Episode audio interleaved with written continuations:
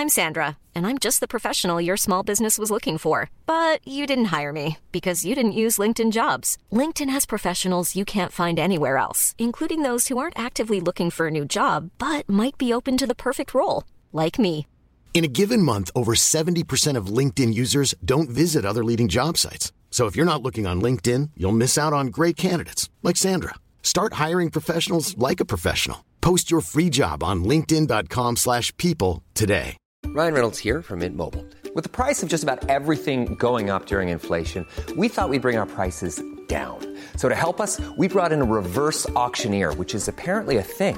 Mint Mobile unlimited premium wireless. Ready to get 30, 30, bit to get 30, bit to get 20, 20, 20, bit to get 20, 20, bit to get 15, 15, 15, 15 just 15 bucks a month. So, Give it a try at mintmobile.com slash switch. $45 upfront for three months plus taxes and fees. Promo rate for new customers for limited time. Unlimited more than 40 gigabytes per month. Slows. Full terms at mintmobile.com. Everyone knows therapy is great for solving problems, but getting therapy has its own problems too, like finding the right therapist, fitting into their schedule, and of course, the cost. Well, BetterHelp can solve those problems. It's totally online and built around your schedule. It's surprisingly affordable too.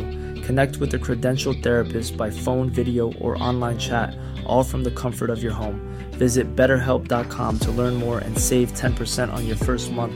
That's BetterHelp, H E L P.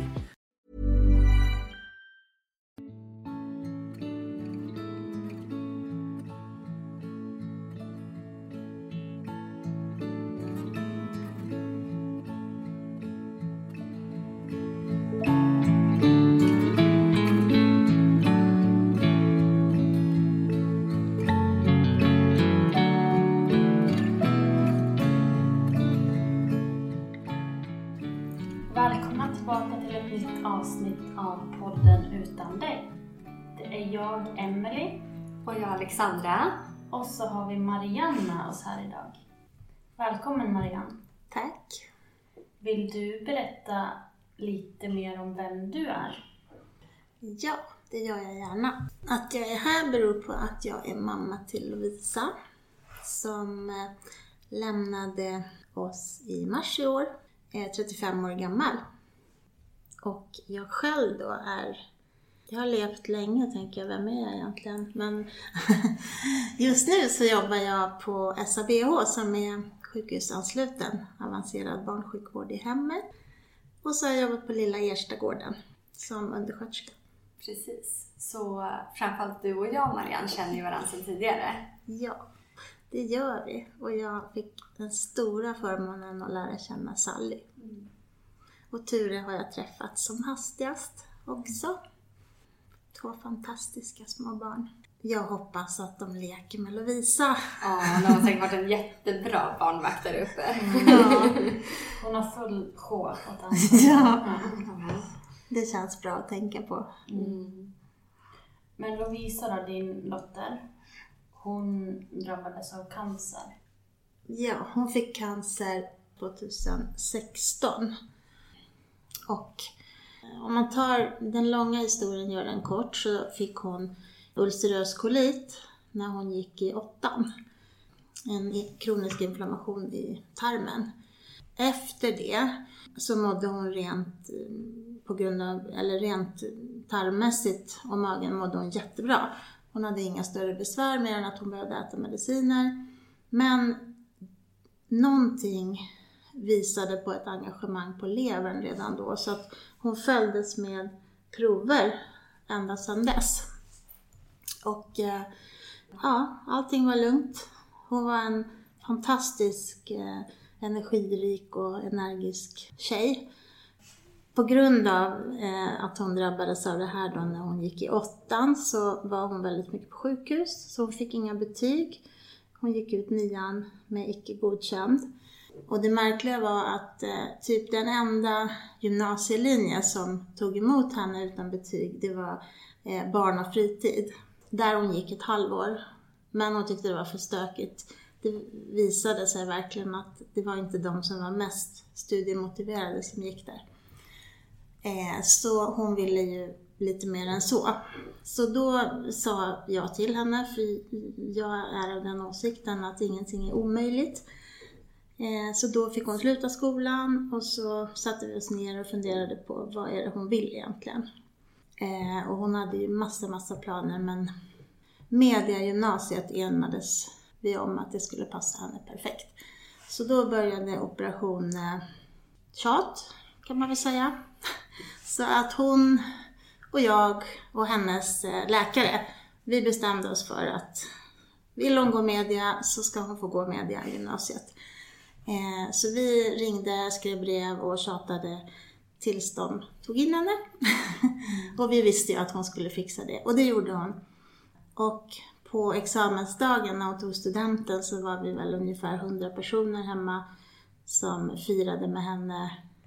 Och så plötsligt ringer det på dörren och där står hennes doktor med typ 30 röda rosor. Så han var så fin. Sen efter det så började hon eh, att jobba. Hon cyklade runt och erbjöd sig och fick jobb på, nu blir det reklam här, Wayne's Coffee. och eh, där avancerade hon ju fort och blev ansvarig och så blev hon headhuntad till Skorätt och hon jobbade lite varstans.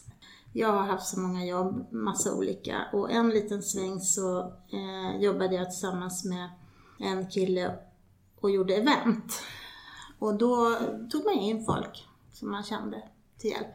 Och då var Lovisa med mig på jobbet och så trillade bara polletten ner. Det här vill jag jobba med.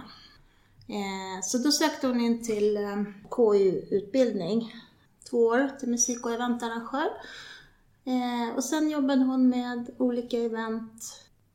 Eh, hon eh, jobbade med Ladies Night, Love 2010. Trivdes jätte, jättebra. Peace and Love hette det också i Borlänge. Och kuskade runt på turnéer och ja, hon, hon var jättetuff. Hon eh, slängde sig in i lastbilar och folkvagnsbussar modell 1800-talet utan bälten och körde runt i hela Sverige. Och hon eh, var med om turnébussbrand. Eh, hon, hon var den enda som vaknade. Och det blev liksom en jätteläskig sak för henne. Det stod mycket i tidningarna och så, den där turnébussen som började brinna. Men det gick ju bra för alla. Så ja, hon har, hon har varit med om jättemycket äventyr. Och eh, på det eventföretaget hon jobbade också så eh, var hon med och ordnade en resa för mitt dåvarande jobb till Portugal. Eh, och till saken hör ju då att sen hon blev sjuk så har hon legat jättemycket på sjukhus på grund av olika infektioner. Så det har alltid varit så här osäkert in i sista sekund. Ska hon vara hemma? Ska hon vara på sjukhus? Ska hon orka? Ska hon våga? Ska hon få åka? Men eh, hon gjorde det. hon, hon var tuff. Så hon drog iväg. Och det blev en jättelyckad resa. Hon levde verkligen till 100%. Hade massor med vänner som hon hade samlat på sig från alla sina jobb och skolor. Och, och jag är så tacksam att alla de här vännerna, de har ju blivit mina vänner också. Jag har ju hängt jättemycket med dem tillsammans med Lovisa och det är så fint att de finns kvar i mitt liv. Så senast vi samlade allihopa så var det på Lovisas födelsedag här i augusti. Då samlades vi och grillade på våran gård, som vi brukar göra ibland på hennes födelsedag. Men då var det utan Lovisa den här gången? Ja, det var det. Och nu håller vi på att planera för hennes stora minnesfest som hon ville ha. Och det får ju coronan bestämma då när det kommer att bli. Hade Lovisa alltså pratat med innan hon dog om att hon ville ha en minnesfest? Ja. Hon förberedde oss jättemycket på att hon skulle dö när hon själv förstod att det inte skulle gå så mycket längre till. Kroppen la ju av. Och då, först så sa hon så här att ta fram papper och penna, nu ska vi sätta oss ner och prata. Och det gjorde vi. Och då gick hon igenom alla praktiska saker först, vad hon hade för konton och försäkringar och allt det här. Och sen så sa hon någon kväll när vi satt i soffan bara, mamma, jag tycker begravningar, det är så sorgligt. Jag vill inte ha någon begravning. Och jag bara blev så tacksam för det har varit min största fasa att behöva begrava henne. Så hon sa, kan, kan vi inte bara ha en fest istället? En, en fest med massor med god mat och musik. Och det finns ju alla förutsättningar med tanke på det nätverk som hon har. Hur märkte ni att Lovisa blev sjuk? Eh, jo, om jag ska knyta ihop det här med hennes ulcerös kolit så gick hon ju på täta kontroller på grund av det då, varje år.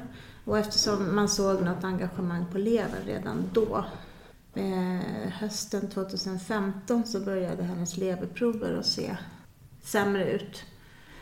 Eh, så då följde man lite tätare. Och sen eh, drog hon iväg till Spanien och firade nyår.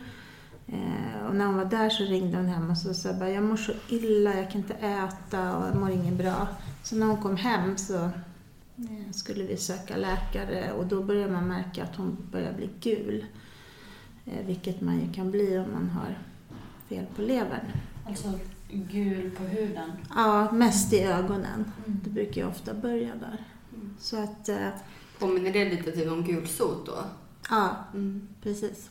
Det är ju gulsot. Ah, okay. Samma. Och så ja, tog man med prov och gjorde undersökningar och så ringde det en läkare till henne som sa att du har eh, något som heter PSC som betyder eh, jättesvårt. Primär skleroserande kolangit, alltså kronisk inflammation i gallgångarna som går från levern. Mm.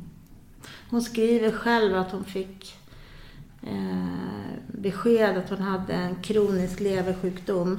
Och så fick hon nästa käftsmäll två veckor senare för att på grund av att de hittade den här leversjukdomen så ville man göra en undersökning då eh, noggrannare av levern. Och då hittade man ju att det såg ut som några förändringar.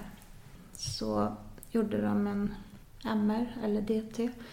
Och så blev hon ju kallad till en läkare på Huddinge som sa att man har hittat vad vi tror är cancer. Eh, och eh, han ritade och berättade och sa att det här måste opereras. Det här var i början på februari hon fick reda på det. Och den eh, 15 februari så opererades hon. Det tog nästan en hel dag. Eh, och när läkaren ringde sen så sa han bara att eh, det här var värre än vad jag trodde. Och de hade tagit bort 75 procent av levern och gallblåsan, eh, eh, eller gallgångarna. Och eh, de hade även hittat en spridning i lymfkörtlarna som ligger runt omkring där då. Lovisa hade en styrka som inte är av denna världen. Så efter åtta dagar var hon hemma och mådde jättebra. Men sen började ett år nästan av ut och in på sjukhus på grund av att hon fick infektioner. Så att hon låg på sjukhus 90 dagar det året sammanlagt. Men eh, hon, eh, hon var sjukskriven nå, lite. Men eh, hon, hon höll modet uppe och hon åkte ut och in och hon jobbade och hon stod i när hon kunde. Och hade inte, hon hade inte ont eller så, utan det var att hon hade feber så hon behövde antibiotika. Men trodde man då att den här cancern var borta? Att man hade opererat ja, bort den? Ja, man trodde att man hade fått bort, och det hade man ju fått bort allt synligt. Eh, och det skickades ju också då på, till patologen och man såg att det var ja, elakartade förändringar då. Eh, och då bestämde man ju att hon skulle behandlas med cellgifter Eh, för säkerhets skull. Och eh, det höll ju på att inte kunna bli så eftersom hon hade så mycket infektioner. Kroppen var ju så nedgången. Men eh, till slut så i juni bestämde de sig för att börja, så fick hon ju behandling. Eh, och hon påverkades inte nämnvärt av den heller. Först tänkte jag liksom, ja de sa ju du kommer tappa håret, du kommer må si och så, men nej. Hon mådde inte så jättedåligt av det utan hon jobbade mellan varven. Och så fick hon sina behandlingar. Och under tiden när hon fick sina behandlingar så hade hon ju sina kompisar där med, med eller utan barn. Hon har jättemycket kompisar som har så fina små barn som, som blev hennes kompisar också. Så det, det gick bra. Så att i början på 2017 då, då mådde hon bra. Och då var behandlingen avslutad. Det här, det här första året också, när, eller ja, då när hon låg på sjukhuset, så ja, hon, var, hon var jättefrustrerad över att det hindrade hennes liv.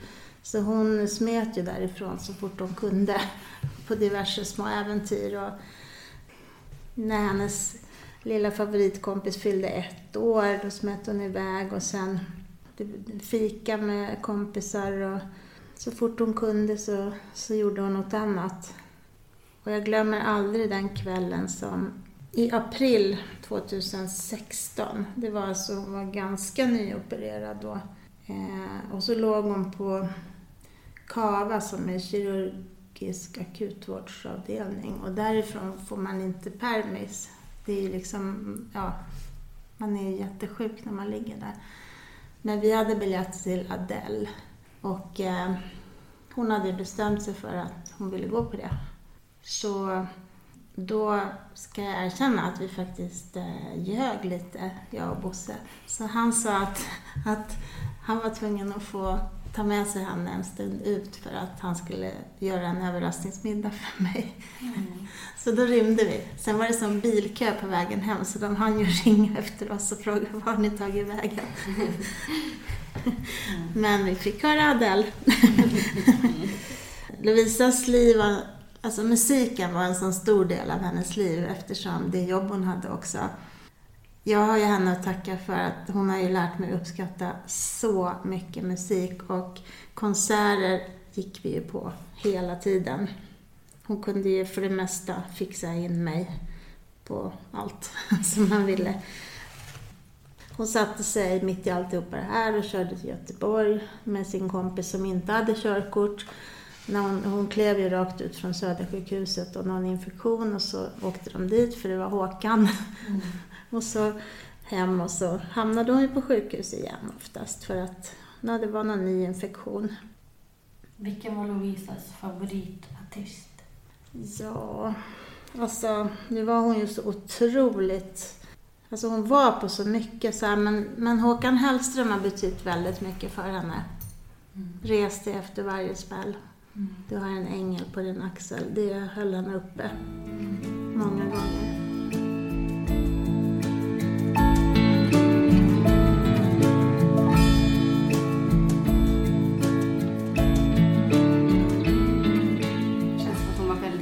Liv.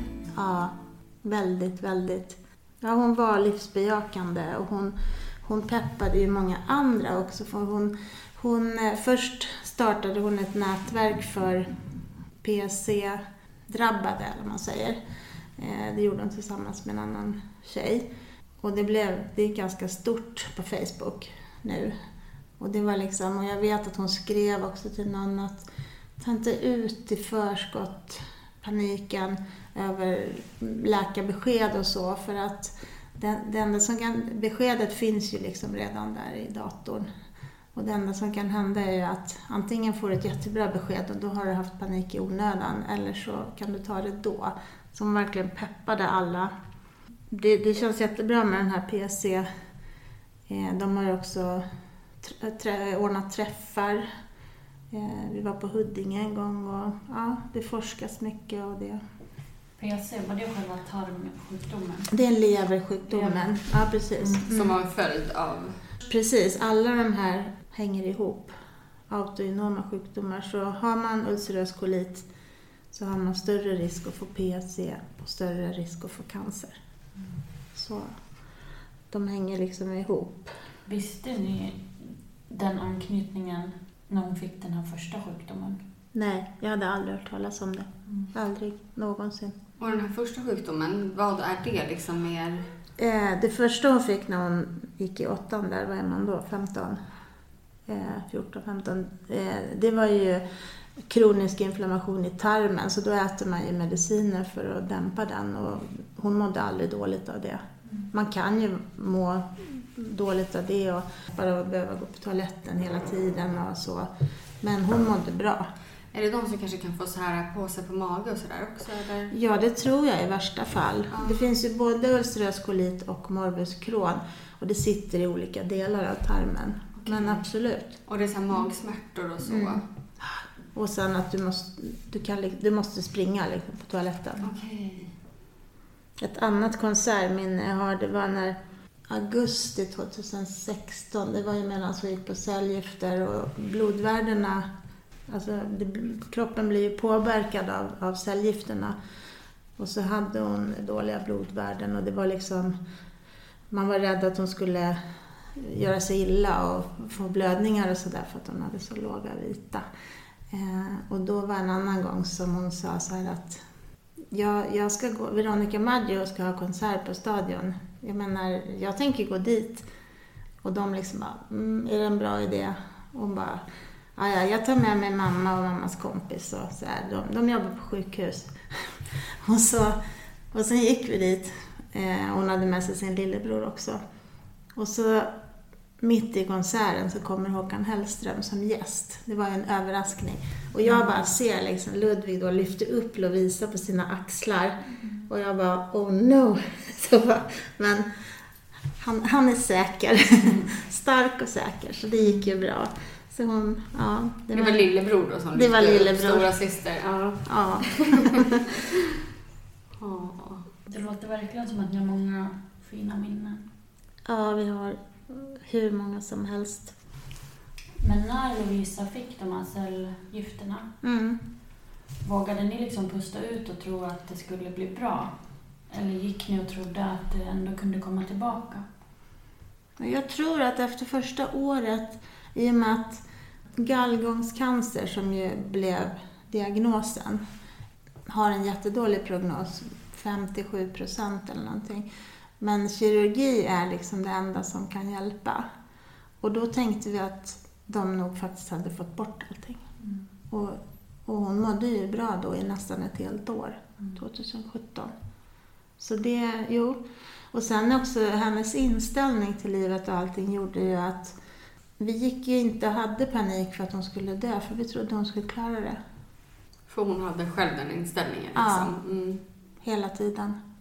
Och när var det hon blev sämre igen då? Nyårsafton 2016 så sa hon ju bara nu lägger jag det här skitåret bakom mig och firar in det nya året i Paris, för dit hade hon åkt då med sina kompisar. Så, så började hon 2017 och då, då mådde hon bra. Det måste ha varit hösten 2017, se- sent på hösten. Hon gjorde en röntgen i februari och då skrev hon bara att veckans andra röntgen, snart så vet jag hur det ser ut där inne. Men snart åker jag till Malaysia och Thailand, fokusera på det. Eh, så dit drog hon också själv. Eh, och sen mötte hon upp några kompisar där sen. Så det måste, sen, sen fick hon för sig att hon skulle springa Tjejmilen. Hon har aldrig sprungit i hela sitt liv, vad jag vet. Mer än kanske lite runt Årstaviken. Men eh, det gjorde hon själv också. Hon fick väl ingen med sig. Det måste ha varit i september 2017. Hon var så stolt att hon kom runt. Så det var någon gång efter det på hösten där som man såg och då såg man att det var, eh, hade kommit i några lymfkörtlar. Och då opererade man igen och tog bort dem. Eh, och sen såg det ganska bra ut på röntgen länge. Men det man såg är att man kan ta ett blodprov som är tumörmarkörer. De, de bara blev fler och fler.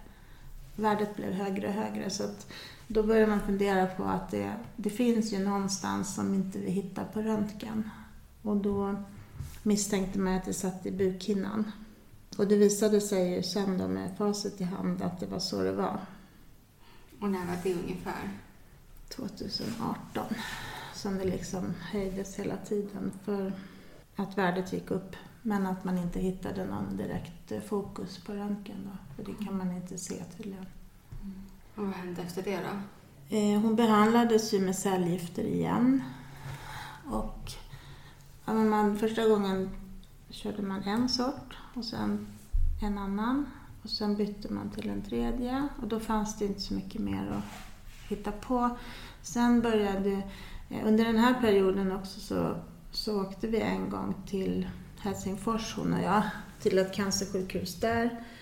Men eh, de konstaterade ju att ja, de, de rekommenderade samma behandling som de hade här. Sen började hon ju läsa om immunterapi eh, som började komma mer och mer och då byt, hon kom till en onkolog som, som sa så här liksom att det här ska vi definitivt prova. Och det var 2019.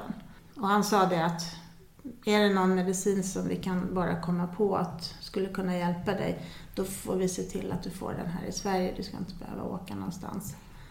Så då fick hon börja med det, men hon hann få det i några månader. Sen fick man pausa då för att i slutet på 2019 så började man ser att hon fick vätska i buken och två stora cystor på äggstockarna som man fick operera bort. Eh, och det gjorde man i december 2019 och efter det så eh, blev hon inte av med vätskan utan det fyllde på sig hela tiden. Så att till slut opererade man in en, ja, men som en shunt så att man kunde tömma. Och nyårsafton hade hon fest hemma. Då la hon ut en bild att hon gick runt med en droppställning och årets nyårsassociar. Mm. Och så hade hon jättefest hemma och då kunde hon äta lite. Sen någon gång i mitten på januari så gjorde hon våfflor med löjrom och crème fraîche till mig och Bosse. Det var sista gången vi åt. Apropå att hon var så levnadsglad så hon tatuerade ju in ett motto på sin arm. Mm. Until further notice, celebrate everything. Och hon, mm. hon levde verkligen så. Ja, nu har jag den också ja. på min arm. Det är en bra påminnelse. Och jag försöker, det är svårt att vara glad. Men jag har lovat henne, för hon sa mamma, lova att du fortsätter att vara lika knasig och knäpp och ja, levnadsglad som du är. Ja. Så det ska jag försöka. Och vissa dagar är det lättare än andra liksom. Jag tycker du verkar jätteknasig och glad. ja. Jag är nog det i grunden. Mm. Det är säkert därifrån hon har fått det också. Liksom. Ja, jag tror att vi är väldigt lika. Mm. Var Lovisa mycket på sjukhusen under det här året, alltså 2020? Mm. Nej, hon, hon fick eh, hemsjukvård. Jag kommer inte ihåg exakt när det var, men det var väl kanske i början på 2019. Mm. Och det var ju, alltså vilken skillnad. Så fort hon började få feber eller någonting så var det bara att lyfta luren och ringa och så kom de över. Mm. Eh, hon valde Stockholms sjukhem och de låg ju på andra sidan bron bara, för hon bor ju vid Hornstull. Eller bodde. Och det var så himla skönt. Och det var ju skönt för oss alla för att det var ju bara att kvista över till Lovisa och hon hade en jätteskön soffa mm. som vi sov på. Mm. Eh, hon var hemma ända tills en och en halv vecka kanske innan hon dog. För att hon kräktes ju bara hela tiden. Hon kunde inte behålla någon mat. Och anledningen var ju att det här spridningen i bukhinnan gjorde att tarmar, magsäck och allting klibbade fast liksom i bukhinnan. Så de slutade ju jobba. Så hon kunde ju inte behålla någon mat. Eh, så en torsdag här, en och en halv vecka innan, så sa hon bara att nej, nu orkar jag inte längre. Nu åker vi till Huddinge och nu, vi åker nu. Och de har en sån här bedömningsavdelning som är jättesuverän för då kan man åka direkt dit. Man behöver inte gå via akuten. Så då la hon in sig och sen kom hon ju aldrig hem igen. Men hon kände sig ju trygg och var där. Hon har ju legat ja, mest på Huddinge då. Men när ungefär var det egentligen som ni började prata då? För ni gjorde ju det, alltså prata och planera för att hon inte skulle vara kvar? Ja, det var ju då i januari. Mm. Och det, men det är också så svårt att, att, veta hur man ska göra för att hon har ju verkligen levt livet till hundra procent. Inte pratat så mycket om det utan tänkt mest att det, det löser sig. Var det hon som ville prata om att Ja. hon skulle dö? Ja, det var det. Hon, eh, nej men hon, eh, hon sa väl att nu måste vi prata för att jag, jag förstår att det här kommer inte att gå. Och då kom det här med begravningen också, hur hon ville ha det och det praktiska. Lovisa dog natten till tisdag den 10 mars. På lördagen där så ville hon Eh, skicka meddelande till alla sina kompisar. Och först så ville hon att jag skulle göra det, men sa jag hjälper dig så kan du skriva. Och då skrev hon ju till alla att eh, det här verkar inte gå åt rätt håll och jag har inte särskilt mycket livskvalitet kvar. Eh, så att jag tror inte att jag har hur lång tid som helst kvar. Eh, och så skrev hon bara att om, om ni vill får ni jättegärna komma och hälsa på mig. Och det, det ville ju alla liksom. Men eh, när natten sen hade gått så insåg hon ju själv också att hon orkade ju inte ta emot besök. Så att det var ju många tyvärr som inte hann att träffa henne. Men hon hade ju kontakt med alla och hon facetimade mycket. Och med många facetimade hon för att hon ville visa att hon var, nu är jag sjuk på riktigt. Säger hon efter fyra år med cancer. Men det liksom, hon insåg ju att ja, det här kommer ju inte att gå.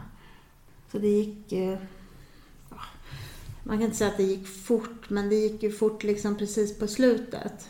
Att kroppen stängde ner liksom. Jag måste bara berätta, det var så fint. Vi, vi drog ihop sängarna och så låg vi med henne mellan oss och eh, så hade vi ställt klockan för att hon skulle ha Alvedon. Hon hade inte ont, utan de gav väl henne det egentligen ifall. Eh, så vi ställde klockan och när vi vaknade så hade hon bara somnat. Så vi sov alla tre och hon vaknade inte. Men det kändes som att hon måste ha känt sig trygg för att vi hörde ingenting från henne. Det var alltså du och pappa. Mm, det var det. Och du har ju jobbat med många barn som har varit sjuka. Mm. Hur var det liksom att ha ett barn själv som var sjukt? Ja, för mig känns det som att det, det har varit en, en styrka liksom att ha ett sånt jobb där man är omgiven av människor som förstår. Och det är högt i tak. Man kan alltid prata med någon, vem som helst och när som helst. Och jag känner ändå inte att det har varit jobbigt att gå hem till familjer där man vet, utan tvärtom att man har ju känt att man verkligen förstår dem, hur det känns. Och även om man inte pratar om sig själv så får man nog en annan empati. Som man ju aldrig kan få såklart om man inte har varit med om det. Det blir liksom på riktigt. För vi nämnde i början att du jobbar på SABH. Och Mm. det är nog inte alla som lyssnar som vet vad det är. Nej, det är ju hemsjukvård för barn, 0 till 18 år. Och eh, vi åker i hela Stockholms län. Och eh, det är ju allt ifrån för tidigt födda barn till, det, det kan vara vad som helst. Men eh, det är ju många barn med cancer. Och det är så fantastiskt att man kan få vårda dem hemma istället för att de ska behöva vara på sjukhus. Och det, jag uppskattar ju mitt jobb ännu mer efter att vi hade hemsjukvård för att det var ju så fantastiskt.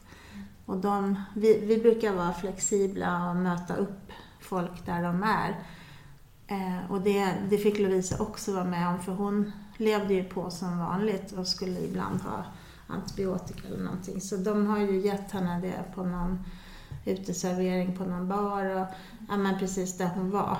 Var hon hemma hos oss så kommer vi dit istället och, och så gör ju vi också. Det känns så fantastiskt. Jobbade du på SABH innan Lovisa blev sjuk? Ja, jag, jag jobbade på timmar så att jag var där inte så där jättemycket utan ibland jobbade jag där. Eh, sen har jag börjat jobba heltid innan Lovisa dog, absolut. Jag var, började heltid, jag tror att det kan ha varit början på 2018.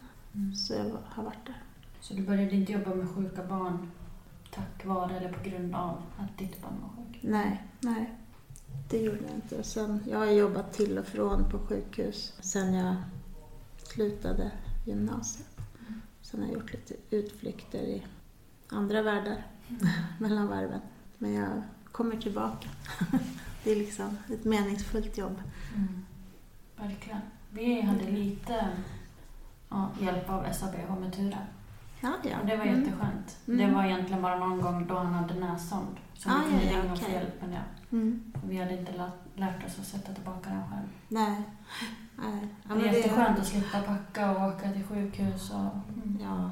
Jag skulle också säga, vi hade ju också SABH när vi inte var på Lilla E.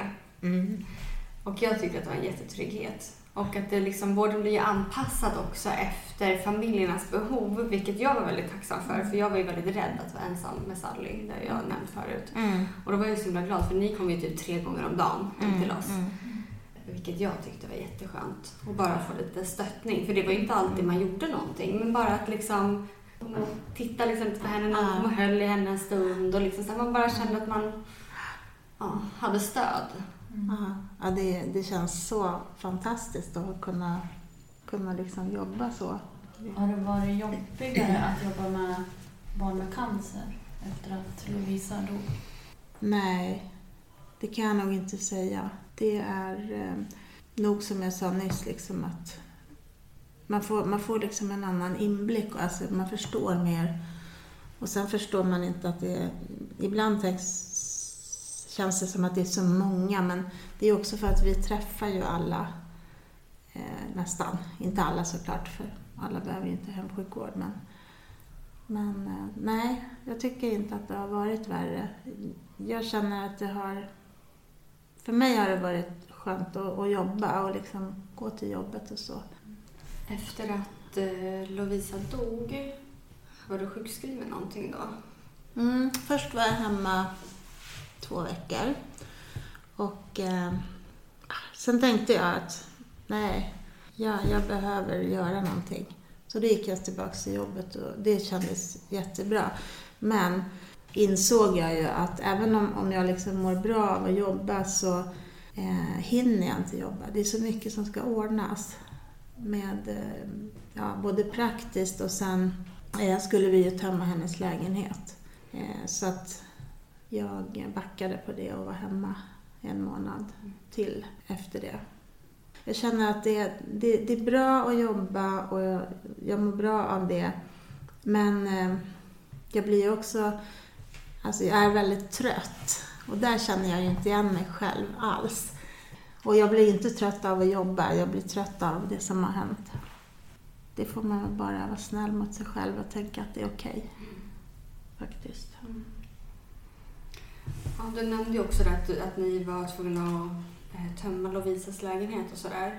Vi har ju eh, inte haft någon vuxen förälder till en vuxen som har dött.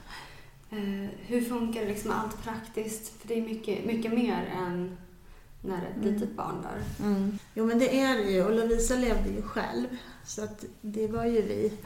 Så att jag menar det, det är mycket pyssel med ja, man ska ju bankkonton och ja, men det är många saker. Och sen, men Lovisa har ju verkligen förberett allting.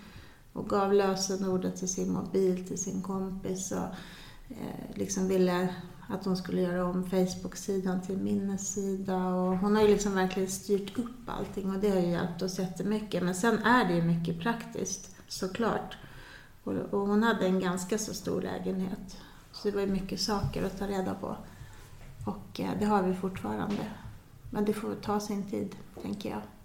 Men hon hade ju bestämt vem som skulle ärva hennes kläder och så att hon ja, har verkligen förberett så mycket hon kunde. Vet ni när hon började förbereda? Alltså blev du Ja. förvånad över att hon hade förberett så mycket? Nej, hon var lite så. Jag skulle gissa att, att, att hon måste ha börjat där på hösten. För att eh, när hennes lillebror skulle bli pappa så... Ja, hon sa ju det att hon... Han var ju beräknad precis i dagarna runt hennes födelsedag. Så, så jag vill inte att han ska födas på min födelsedag för att han ska ha en egen dag då ni ska vara glada. Och det var ju då i, i augusti, i början på augusti, så att det känns som att det är lite då hon började fundera. Ja, hon, sa, hon sa många gånger såklart att jag vill inte dö, men det, det hon alltid kom fram till det var ju också att hon inte skulle få vara med när Albin växte upp, att han inte skulle komma ihåg henne. Det var det värsta. Sin faster? Ja, så vi får berätta. Mm. Mm. Har ni mycket bilder på dem tillsammans? Ja, det har vi. Han var ju... Eh, han hann ju fylla sex månader. Och då hade vi lite kalas hemma hos Lovisa.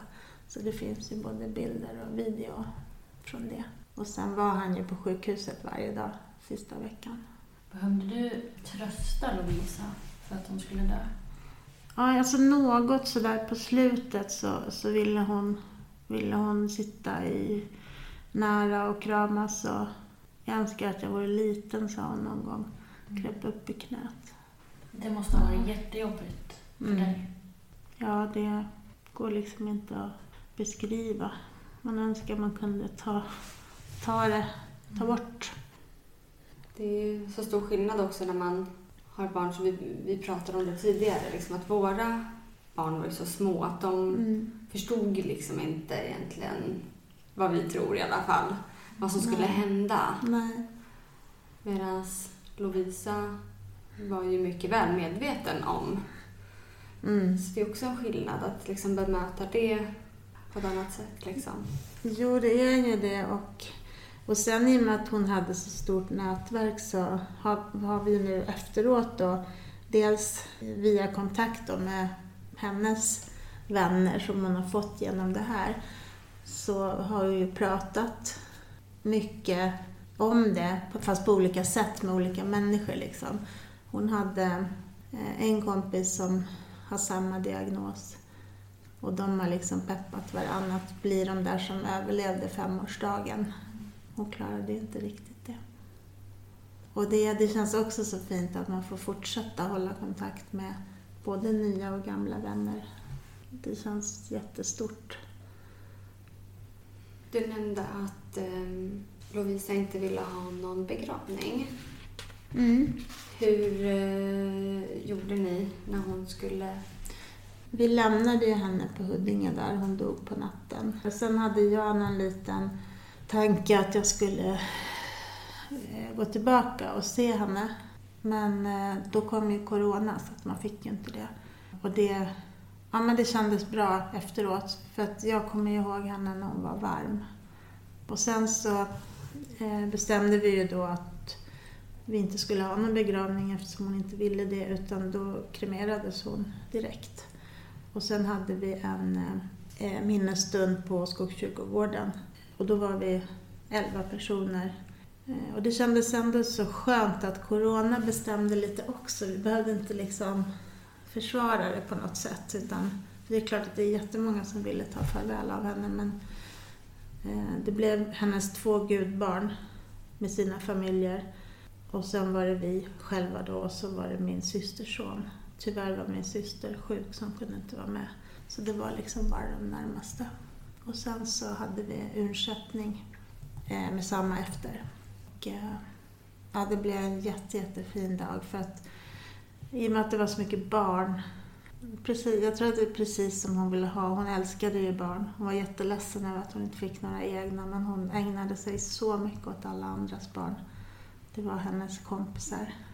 Så att eh, de fick hjälpa till och ösa sand över urnan. Ja, det blev så fint allting. Sen har vi varit där flera gånger och fikat och släppt ballonger och så med, med kompisar och deras barn. Jag har sett lite bilder. Mm. Det ser jättefint ut. Ja, hon har en sån fin plats. Nära Greta Garbo. Blekingegatans två stjärnor. Mm.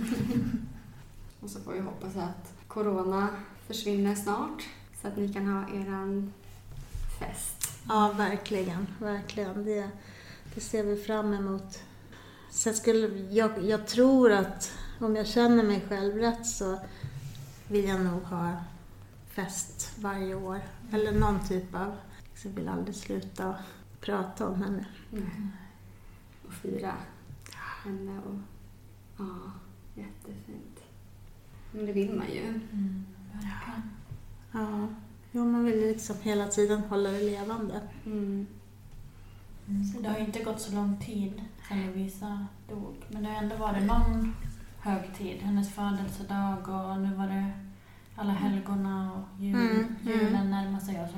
Har ni liksom gjort eller tänker göra någonting speciellt för att få henne delaktig? Det är, alltså först, nu är ju jag personligen inte någon sån här jättetraditionsbunden, eller hur man ska förklara det. Mm. Och där är vi väldigt lika, jag och Bosse. Att vi, man, kan, man kan liksom fira vilken dag som helst, vad som helst. Men det är klart att det blir speciellt vissa högtider. Men födelsedagen kändes ju som att, ja det gjorde vi verkligen som vi brukar i och med att vi samlades med hennes kompisar.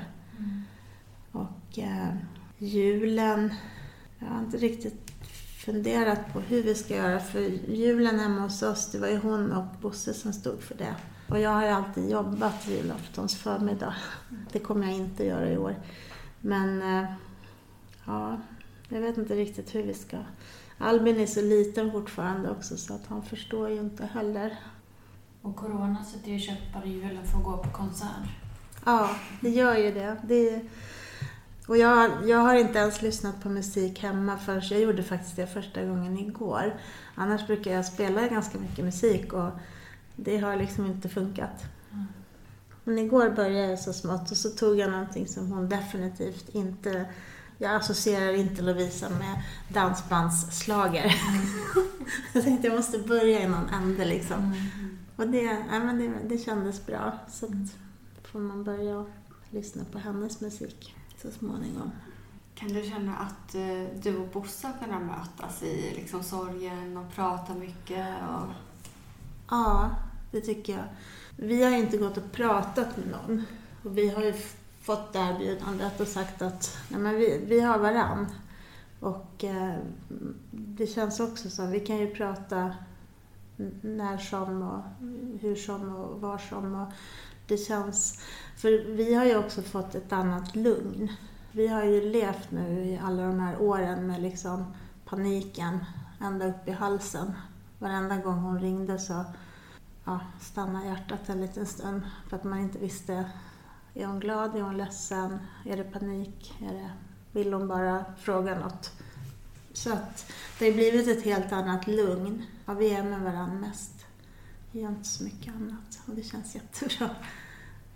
Var det någonting annat som har varit som bra stöd för er?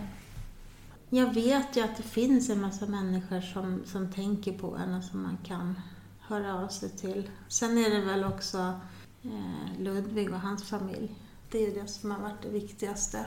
Vi har ju träffats hela tiden och det har ju liksom aldrig varit på tanken att inte vi skulle ses. Men kan det vara så att ni är på olika nivåer om att vilja prata om Lovisa? Eh, Bosse, ja. Mm. Nej, vi är nog på de nivåerna som vi alltid är. Jag eh, babblar ganska mycket. Mm. Men jag, har jag har väldigt lätt för att eh, och det säger mina kollegor också. Jag är väldigt, alltså jag pratar ju mycket och jag har inget svårt att prata om henne. Jag pratar jättegärna om henne. Jag pratar om henne varje dag. Så det är ju någonting man kommer på. Och Bosse är också lätt för att prata om henne. Det är inte, där är det väl bara olika personligheter. Man kanske inte pratar om känslor på samma sätt mm. Genomgående. Mm. Vi har ju också pratat lite om oro. Mm. Är du extra orolig att det ska hända din son någonting? Alltså inte längre tror jag. I början var jag det. I början tänkte jag liksom att åh nej, nu får det inte hända något mer. Men just nu tror jag också att ja, man får någonstans lita på livet och jag tänker lite som Lovisa, vad, vad kan jag göra om jag går runt och är rädd hela tiden? Sen är det klart att man ju alltid tänker att det får inte hända dem något. Ingen i den familjen. Det är klart att man... Den oron tror jag man har normalt som mamma. Men jag tror inte att jag kan säga att jag är mer orolig än vad jag var innan. Jag tror inte det. Nej. Det skulle man kanske inte orka, tänker jag, i längden. I början som sagt var jag det. Mm. Jag önskar att jag hade fått träffa Lovisa. Mm, ja. ja. Ni skulle ha gillat henne. Ja, det tror jag. det låter så. Ja, verkligen.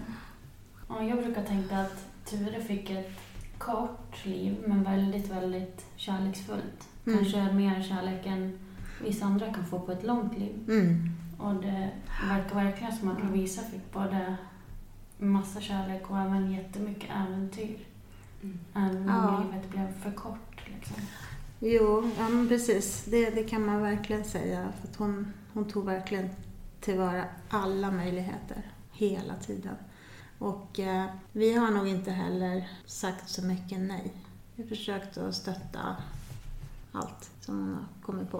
Och det, det var lite roligt för hennes senaste jobb så, på Happy Socks så pratade de om, ja men liksom, hon, hon, ja men hon var alltid glad, villig att göra vad de än hittade på, knasiga saker och allt.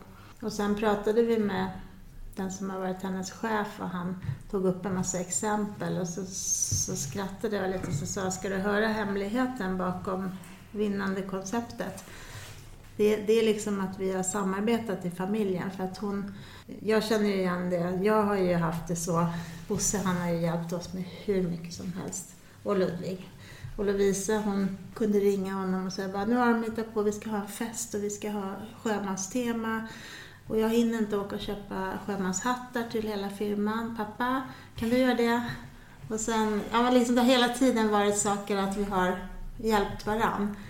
Så de tyckte att det var lite, det var kul att höra det för de har liksom undrat hur fåglarna hinner få ihop allting på nolltid. Så vi, hon har sin eget lilla crew där bakom. Ja, det har varit jättefantastiskt att jobba så tillsammans. Att ni liksom har fått vara del av hennes... eh, Ja, precis. Alla hennes projekt och de har ju varit roliga. Och även hennes vänner också. Ja, det har, nej, det har varit fantastiskt. Ja, hon är saknad. Det känns ju fint också eftersom att hon har haft en så stor vänkrets. Så kommer hon ju alltid bli ihågkommen. Mm.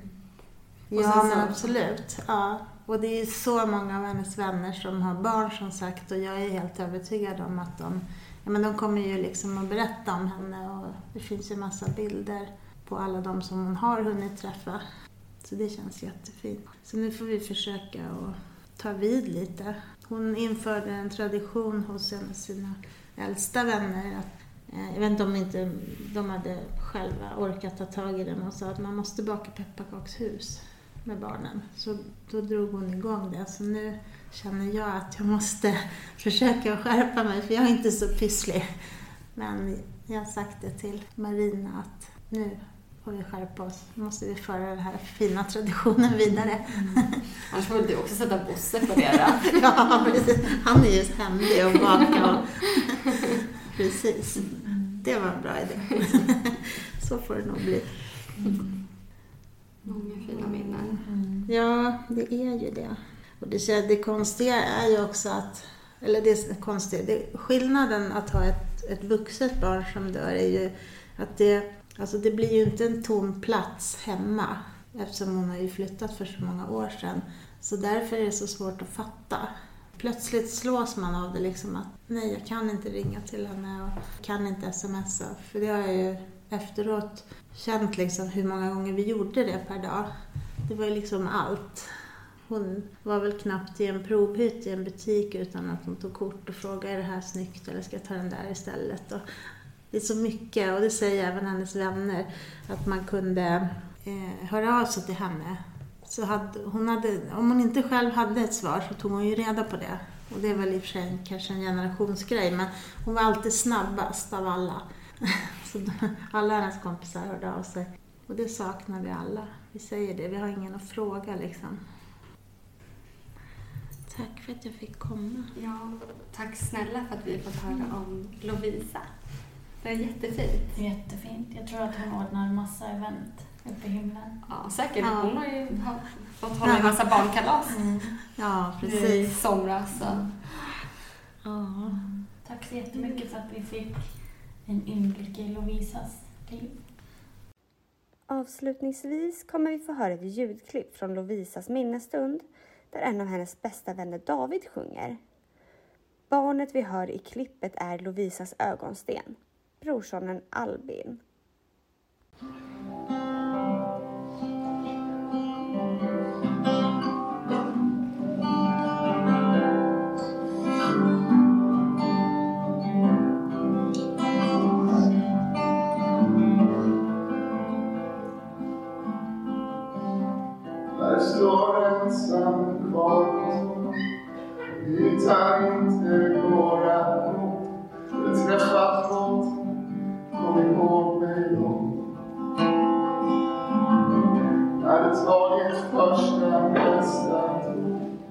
vad som helst för en dialog.